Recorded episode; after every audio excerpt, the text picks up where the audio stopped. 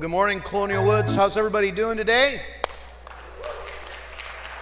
I think you I think you're there. I think you're there. Look at a neighbor and say, "Get ready for an adventure." Right? Do that real quick.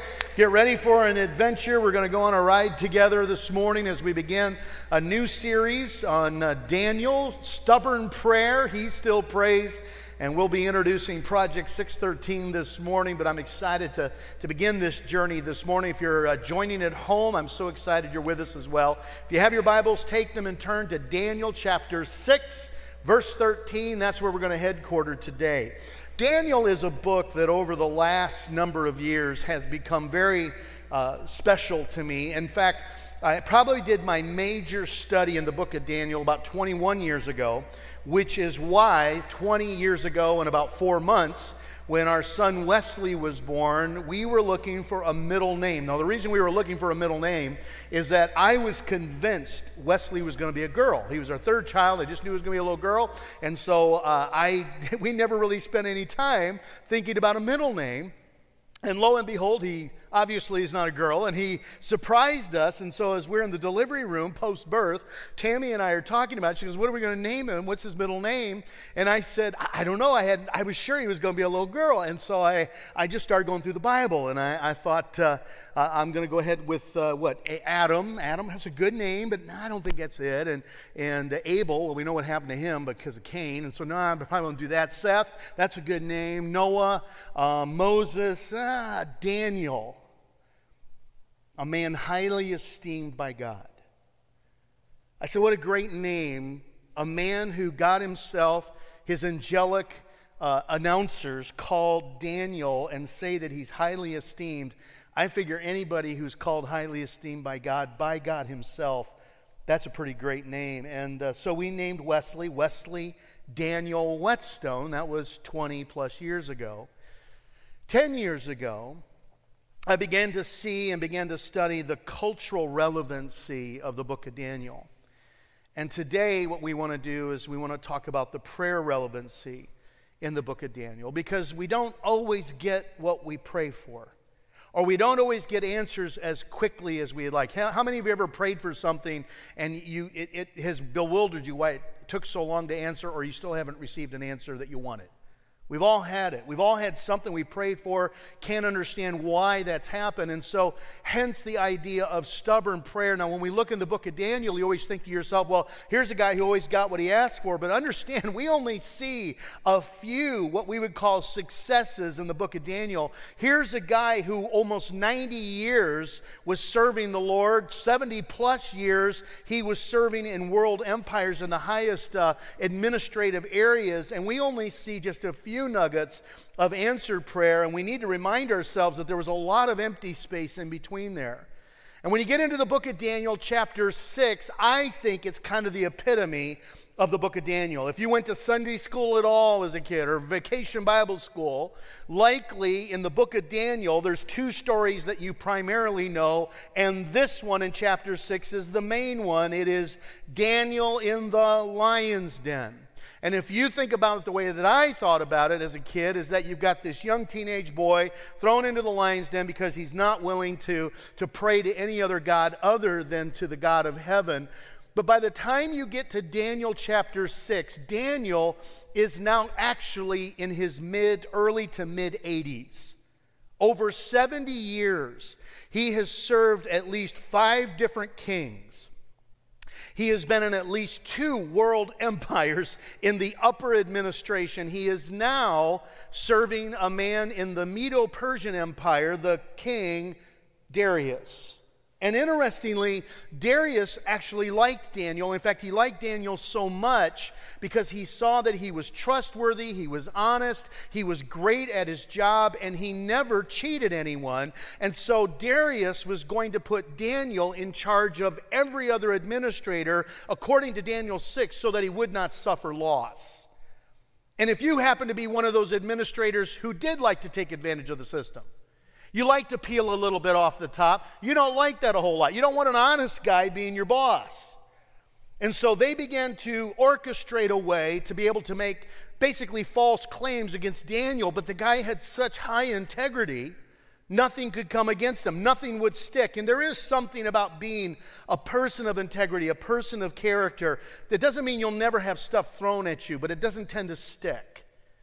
And it's interesting, they realized that if they were going to really have any accusation against him, they're going to have to change the rules, and the rules would have to be according to his, his, his, the one thing he was infallible at, or that he tended to do an awful lot, was to worship his God. And so they went to King Darius, and they said, King Darius, we've got a great idea because you're such an awesome king.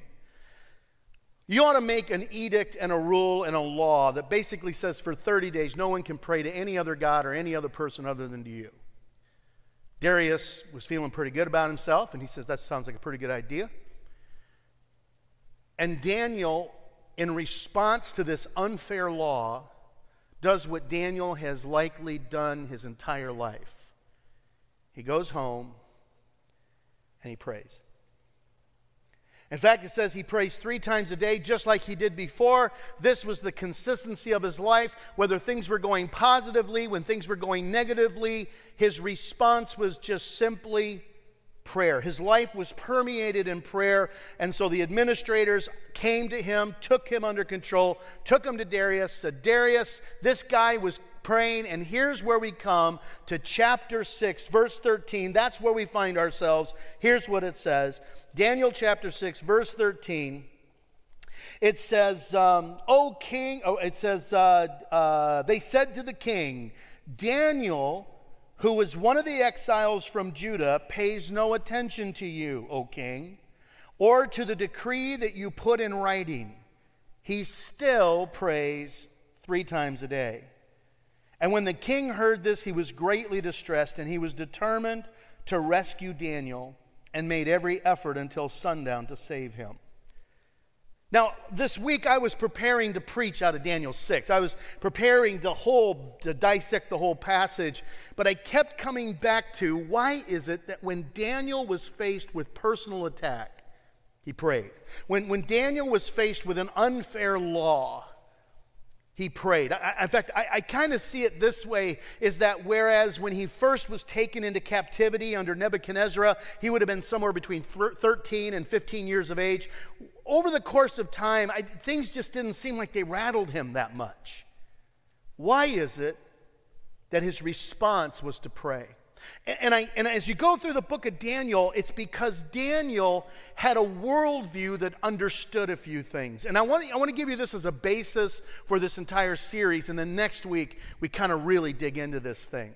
The first thing that Daniel understood is that there are earthly kingdoms, and earthly kingdoms rise and fall, come and go. In fact, in the book of Daniel, there are at least five kingdoms that we see, or at least five earthly kingdoms that Daniel sees. Daniel has seen the uh, kingdom of Israel destroyed under King Jehoiakim, the southern kingdom specifically. He's taken into captivity in the Babylonian Empire to King Nebuchadnezzar. Nebuchadnezzar has a son that you don't even actually see mentioned in here because he's out constantly at war. And so his son, Belshazzar, is actually the one that Daniel talks about we see him also under King Cyrus in the Persian Empire. We see him under Darius in the Persian Empire. He also talks about the Greek Empire. He sees it in a vision in chapter 2. He also sees the Roman Empire and he sees the destruction and the breakup of the Roman Empire. He sees at least what, five, six, seven, eight earthly kingdoms. All of them came, all of them were powerful, and all of them went.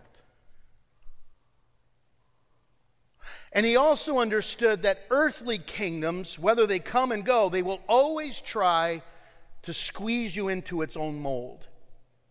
Tremendous pressure. That's where we get into chapter 1. If you have your Bibles, turn to chapter 1, and you'll notice that when Daniel is taken into the Babylonian captivity, it immediately tries to conform him into its culture. Here's what it says In the third year, of the reign of Jehoiakim, the king of Judah, Nebuchadnezzar, the king of Babylon, came to Jerusalem and he besieged it. And the Lord delivered Jehoiakim, king of Judah, into his hand. Now, watch this. The Lord delivered Jehoiakim, the king of Israel, into a secular non religious king's hands. Why?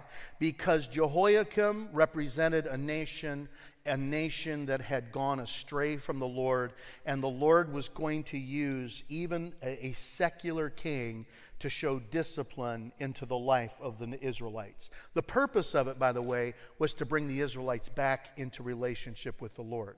God doesn't discipline people just to discipline people just because he wants to be mean. God disciplines us as children what to bring us nearer to him, to help us to understand we, we've got to come closer to him. And Daniel is now paying the penalty for something somebody else did. And they carried off the items to the temple of his God in Babylonia, and he put them in the tre- uh, he put them in the treasure house of his God. Verse 3.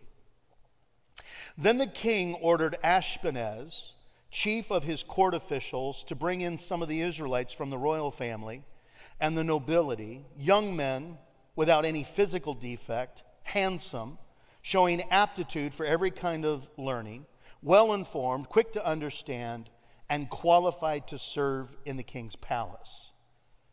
And he was to teach them the language and the literature of the Babylonians. The king assigned them a daily amount of food and wine from the king's table. They were to be trained for three years. Say that with me, would you? Three years. They were trained for three years, and after that, they were to enter into the king's service. Now, among these were some from Judah Daniel, Hananiah, Mishael, Azariah. The chief official gave them new names. Daniel, by the way, whose name means God is my judge, his name was changed to Belteshazzar. Belteshazzar, it means that um, it, it calls on a false God. Bel is my protector. The God Bel is my protector.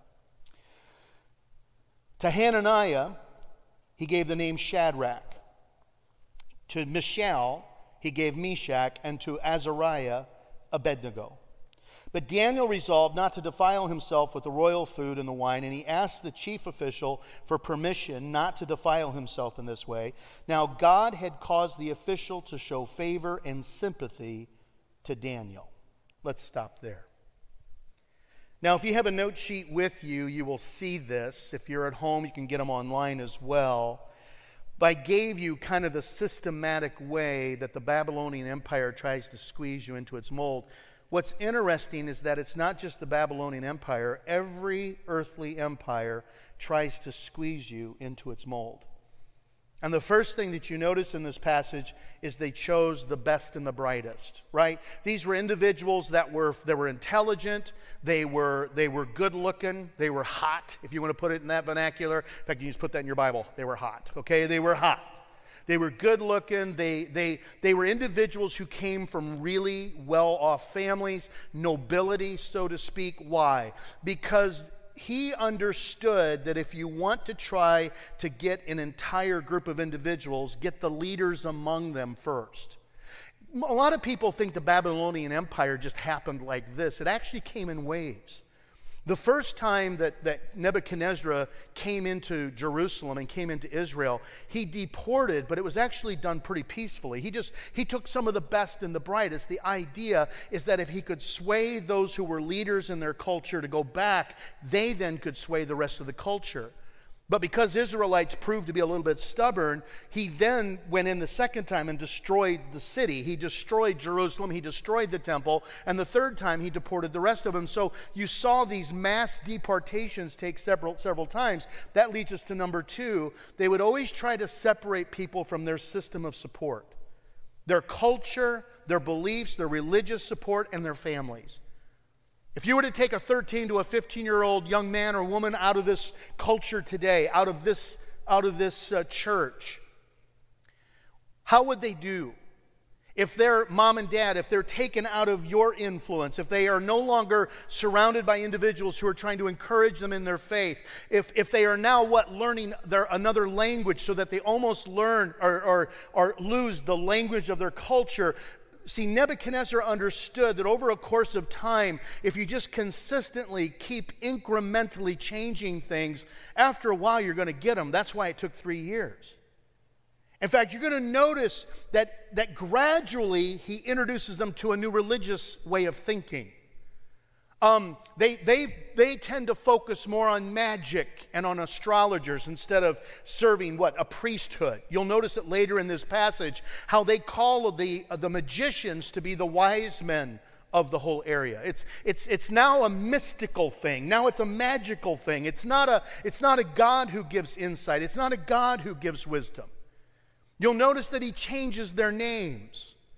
I already gave you one Daniel, God is my judge. They changed his name as to Bel as my protector. So now every time Daniel is spoken to, it's Belteshazzar, Belteshazzar.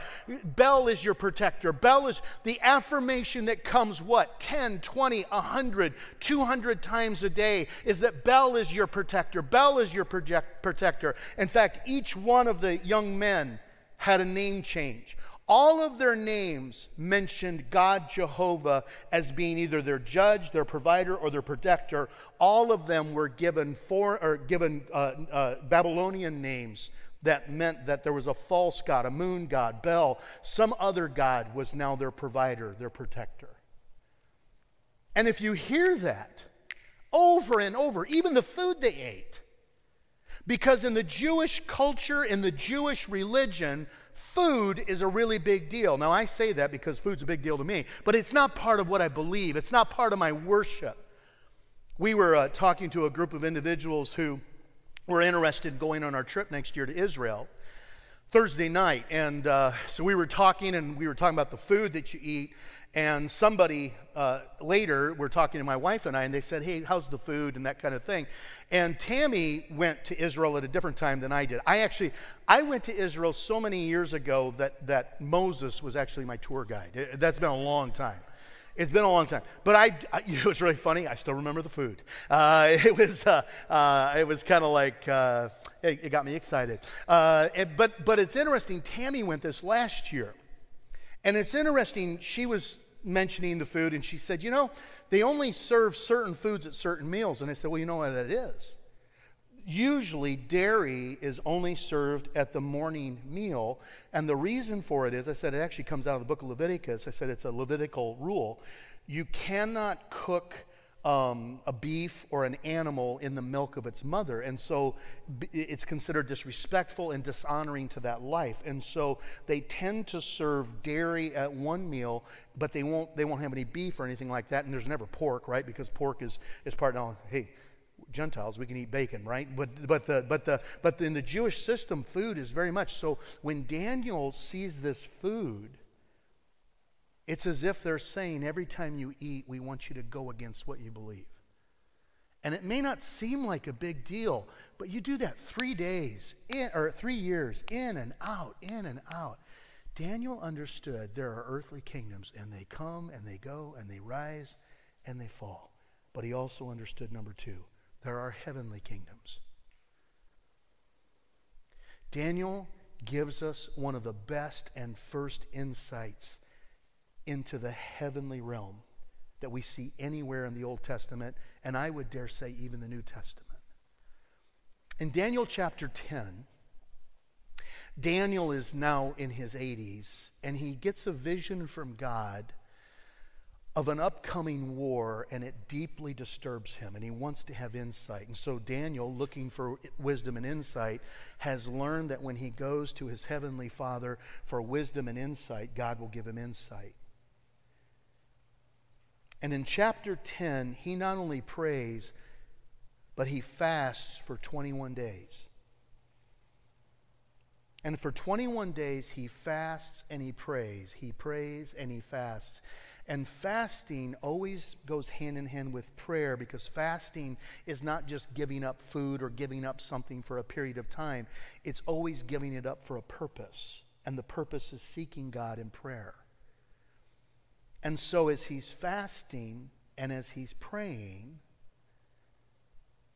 he sees another image of a man on the bank. Now, the man turns out to be an angel. And then the angel comes to him and says, I'm here to answer your question. And we're going to pick it up in chapter 10, verse 10. Look what it says.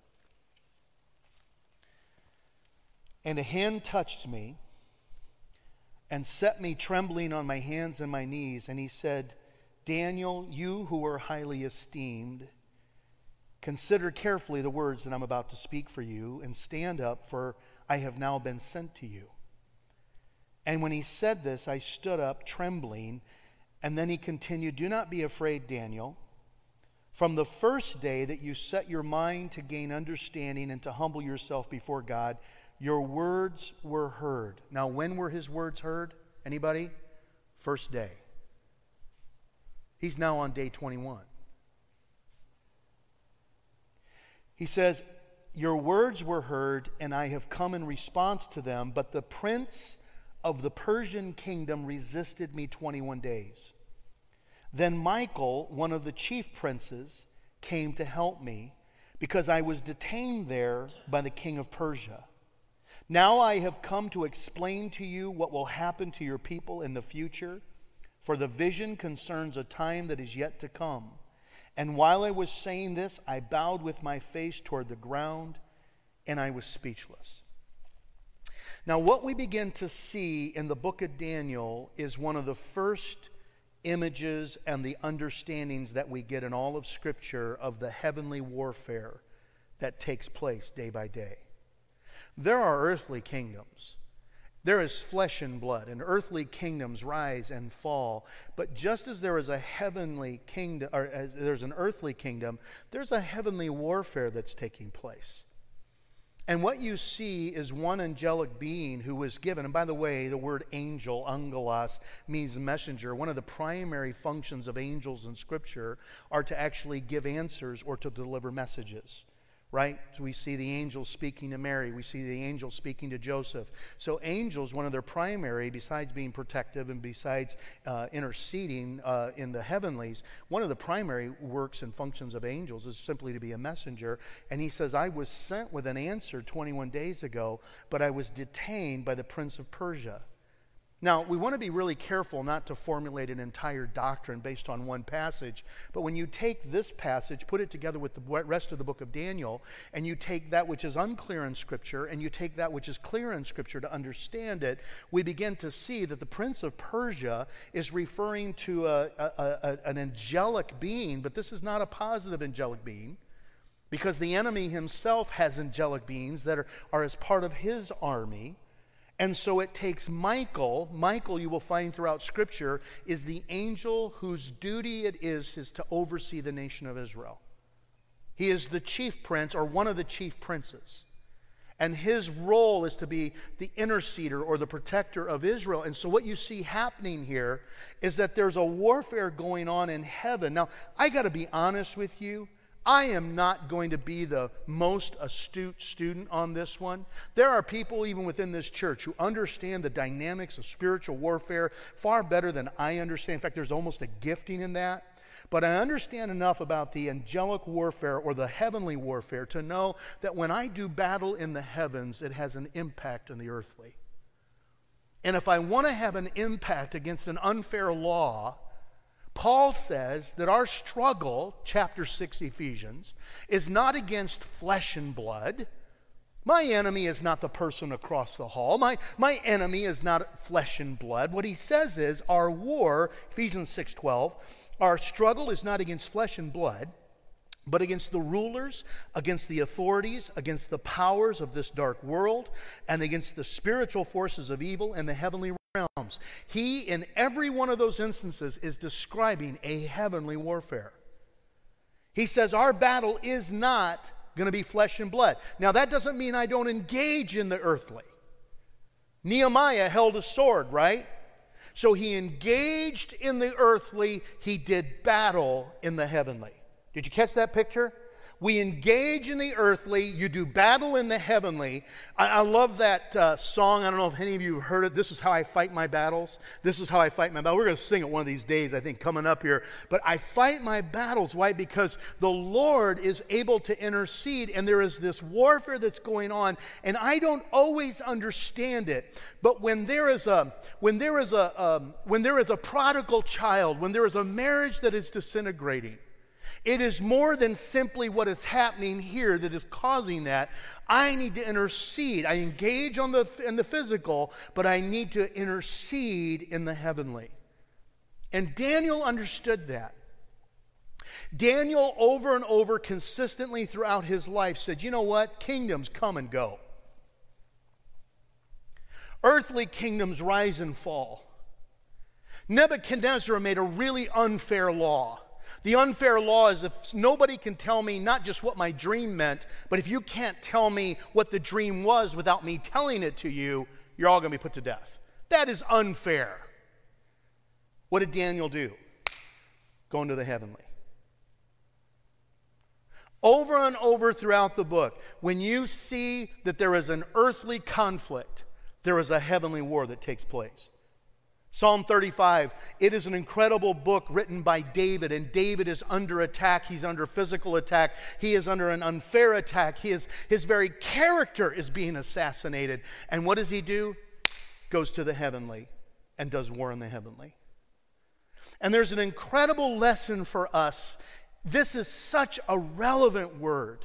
Engage in the earthly, do war in the heavenly. Number three, the third thing that Daniel understood is there is only one enduring kingdom and it is the kingdom of God. It is the kingdom of Jehovah God. It is the kingdom of Elohim, the God who is the creator God. It is the kingdom of Jehovah Jireh. It is the kingdom of El Roi, the God who sees me. That's the only enduring kingdom. In fact, Daniel sees it, and Nebuchadnezzar is so impacted by it that even Nebuchadnezzar sees it. He said it in Daniel chapter 2. Daniel says that this final kingdom, this final kingdom, it will crush all those other kingdoms kingdoms and bring them to an end, and itself will endure forever. Daniel chapter 7, verse 26 to 27. This kingdom will be an everlasting kingdom. Nebuchadnezzar, after he's gone insane, and then after the Lord brings him back in his humility, he acknowledges that his kingdom is an eternal kingdom. And there is such a powerful lesson. Can I just tell you? So many times we think that earthly is the biggest challenge. You know what? 500 years ago, the biggest empire in the world was the British Empire. And a thousand years ago, it was the Roman Empire. And by the way, the Roman Empire fell apart. And 2,300 years ago, it would have been the Greek Empire. And the Greek Empire fell apart. And 2,400 years ago, it was the Medo Persian Empire. 2,500 years ago, it was the Babylonian Empire. You can go back over everything. By the way, empires rise and fall, they endure. I'll tell you what, one of the primary things is when they acknowledge God is sovereign and God is in control. God determines. That's why I can say things like, well, you know what? We may have somebody on the throne, but God, or we might have somebody in, in, um, in, in a position of influence, but God is still always on the throne. You engage in the earthly, but you do war in the heavenly.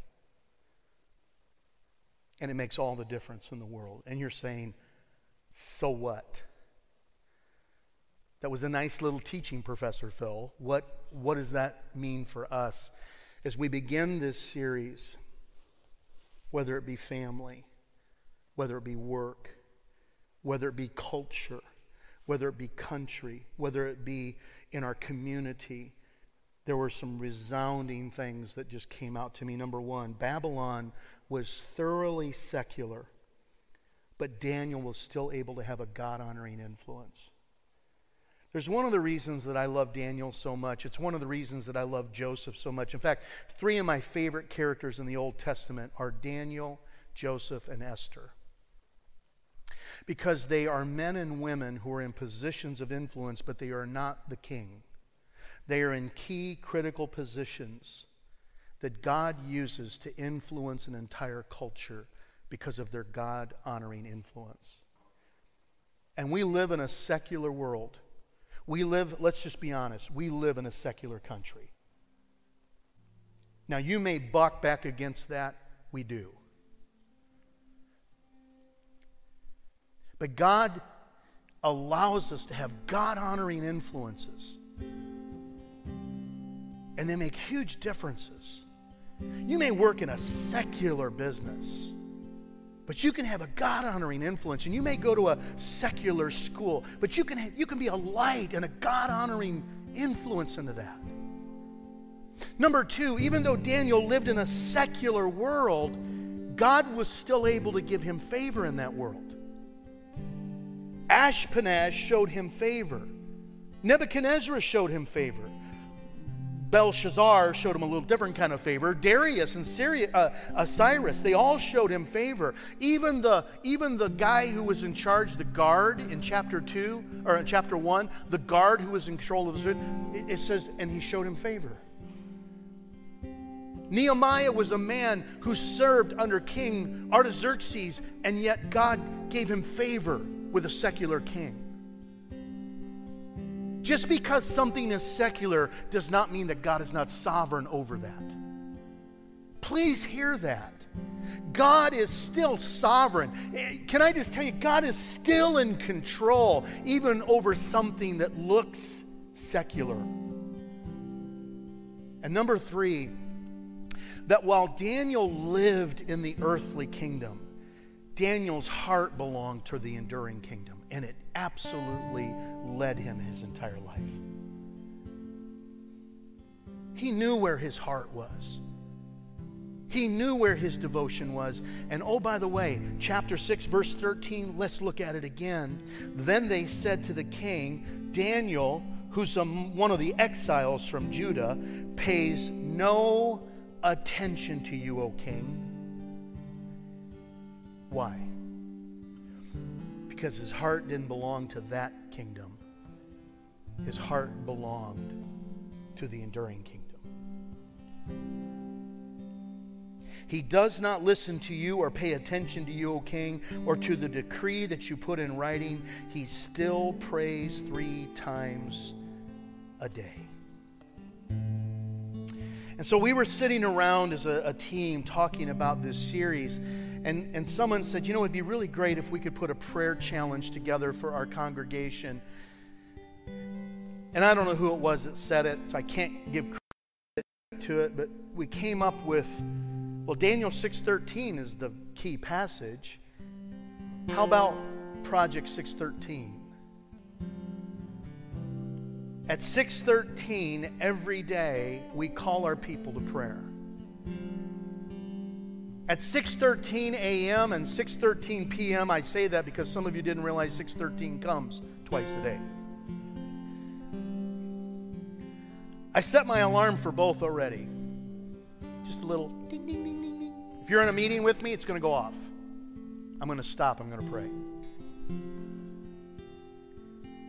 And whatever it is that your heart is broken for this morning, some of your hearts are broken for culture. I really believe that. Your heart is just burdened for culture. Begin to go to prayer for our culture. Begin to go to prayer for our country. Because I know there are many hearts that are broken for our country today. Some of you are broken for our, our community or your corporate world or the business that you're a part of or your, your job place or your family or your marriage or your kids.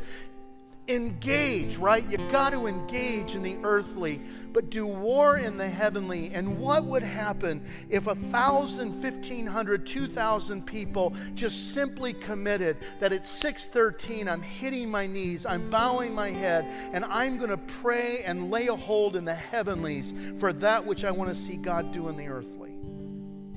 Maybe you're looking for spiritual insight and wisdom and for your own life. Maybe you're looking for a direction or an answer. Maybe, maybe for you, you're looking for a, a awakening in your own soul. And at 6:13, I'm going to grab a hold of the throne of heaven and do battle in the heavenly to engage in the earthly to see the enduring kingdom come. The enduring will be done on earth as it is in heaven. Amen? So, Father, this morning, thank you for your word and thank you for the challenge of your word. I think of the words, uh, traditionally anyway, of your prayer, Lord, when you said, Our Father who art in heaven, hallowed be your name. Thy kingdom come, thy will be done on earth as it is in heaven. Thy kingdom come, thy will be done on earth as it is in heaven. Thy kingdom come, thy will be done in my marriage here on earth as it is in heaven. Would you bring your will to my marriage? Would you bring your will to my personal walk? Would you bring your will into my private devotional life? Would you bring your will into my workplace? Would you bring your will into this church? Would your anointing fall in this place, Lord, as you begin to pour yourself out as individuals, simply as it says in 1 Corinthians chapter, what is it, 14, how they come in and fall down and say, God, He is here because your presence permeates this place. Would your kingdom come, your will be done in our country, in our culture, here on earth as it is in heaven, because you are the God who is able in the and I don't understand everything that's happening, but I know this there is a war that is going on and it is not flesh and blood. And so Father in Jesus name, we who are called by your name, we come before you and intercede and ask that Lord we would see you break in to these earthly areas and bring your will and have your will be done on earth as it is in heaven. Thank you, Father. It's in Jesus' name we pray. Amen. Colonial Woods Missionary Church presents Keys to Confident Living.